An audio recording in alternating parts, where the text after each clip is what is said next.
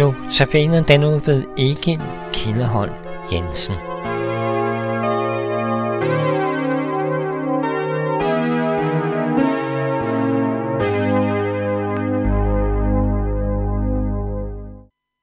Øh, god aften. Øh, mit navn det er Egil Kilderholm Jensen. Øh, vi skal nu høre øh, sangen Tak og ære være Gud.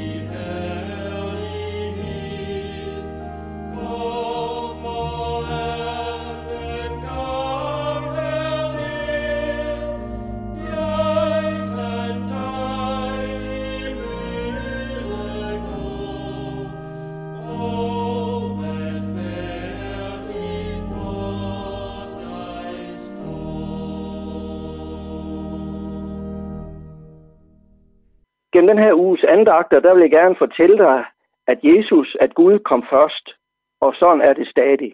Og hvad betyder det egentlig? Overordnet betyder det, at det ikke var os mennesker, der kom først med en forspørgsel om, at Gud ville gribe ind, så mennesker kunne blive frelst. Nej, det var Gud, der kom først ved at sende Jesus til vores jord, for at vinde frelsen til os. I vores forhold til ham, er det også ham, der kom først. I 1. Johannes brevkapitel, i 1. Johannes øh, brev kapitel 4, vers 10 står der, deri består kærligheden.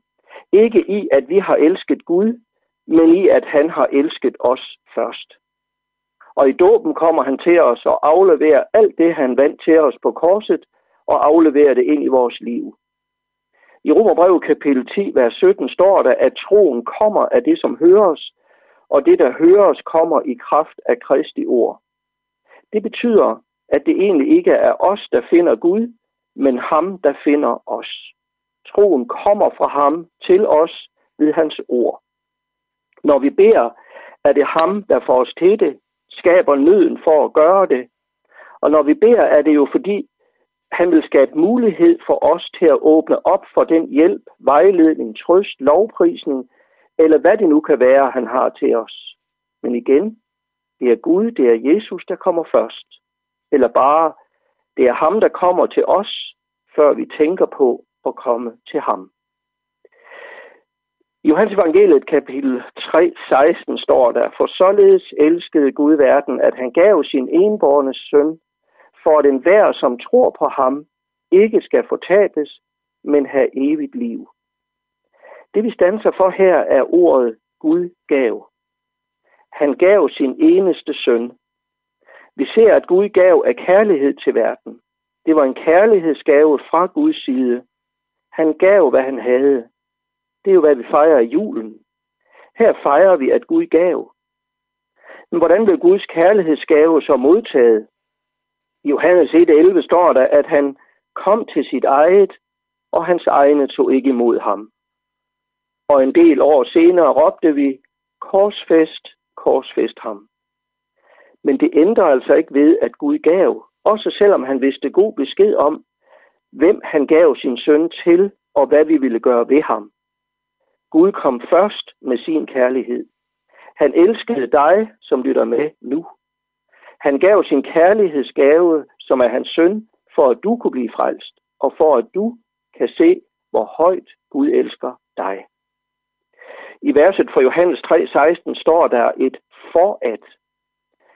Det, som kommer efter dette for at, er begrundelsen for gaven, Gud kom til verden med. Gaven, som også han kom til dig med. Begrundelsen for Guds gave er, at Gud ikke vil, at du skal gå fortabt. For enhver, som tror, ikke skal fortabes, men have evigt liv. Gud vil frelse dig fra fortabelsen og give dig et evigt liv sammen med ham i stedet. Så højt er du elsket, at Gud vil betale prisen for, at du kunne blive frelst. Og den pris var meget høj. Prisen er Guds søns liv. Så er du i tvivl om Gud elsker dig, så se på korset. Der viser Gud, hvor højt du er elsket, og hvor meget du betyder for ham. Det er Gud og Jesus, der tog initiativet, hvad angår menneskers frelse.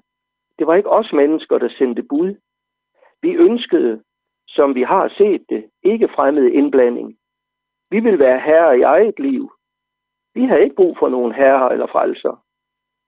Men Gud og Jesus besluttede at sætte en frelsesaktion i gang. Prøv at høre, hvad der står i Esajas 49:6. Det er ikke nok, at du som min tjener skal genrejse Jakobs stammer og føre Israels overlevende hjem. Derfor gør jeg dig til et lys for folkene, for at min frelse skal nå til jordens ende. Det vers her er en del af en samtale mellem Gud Fader og hans søn. Så når der står her, det er ikke nok, du min tjener, er det Guds tiltale til Jesus. Det Gud siger er egentlig, det er ikke nok, Jesus, at du frelser Jakobs stammer, altså Israel. Derfor gør jeg dig til et lys for folkene, for at min frelse skal nå til jordens ende. Når du, min søn, bliver sendt til verden, er det for at blive et lys for alle folkene, altså for at frelsen kan gælde alle mennesker, der vil tage imod Jesu frelse. Så da Jesus kom julenat, var det ikke en hovsa løsning fra Guds side. Det var nøje planlagt. Det vi læste fra Esajas er skrevet 700 år før det skete. Det var nøje planlagt, og et andet sted står der, at da tidens fylde kom, sendte Gud sin søn. Tidens fylde betyder egentlig Guds time. Gud kom først. Gud kommer til os. Gud vil os. Gud vil dig. Amen. Tak, kære far i himlen, fordi du kom først. Du har vist din kærlighed.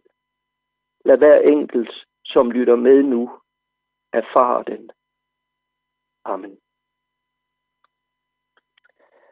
Og vi skal nu høre fra himlen kom du herned, og det er Indre Missions medarbejdere, der synger.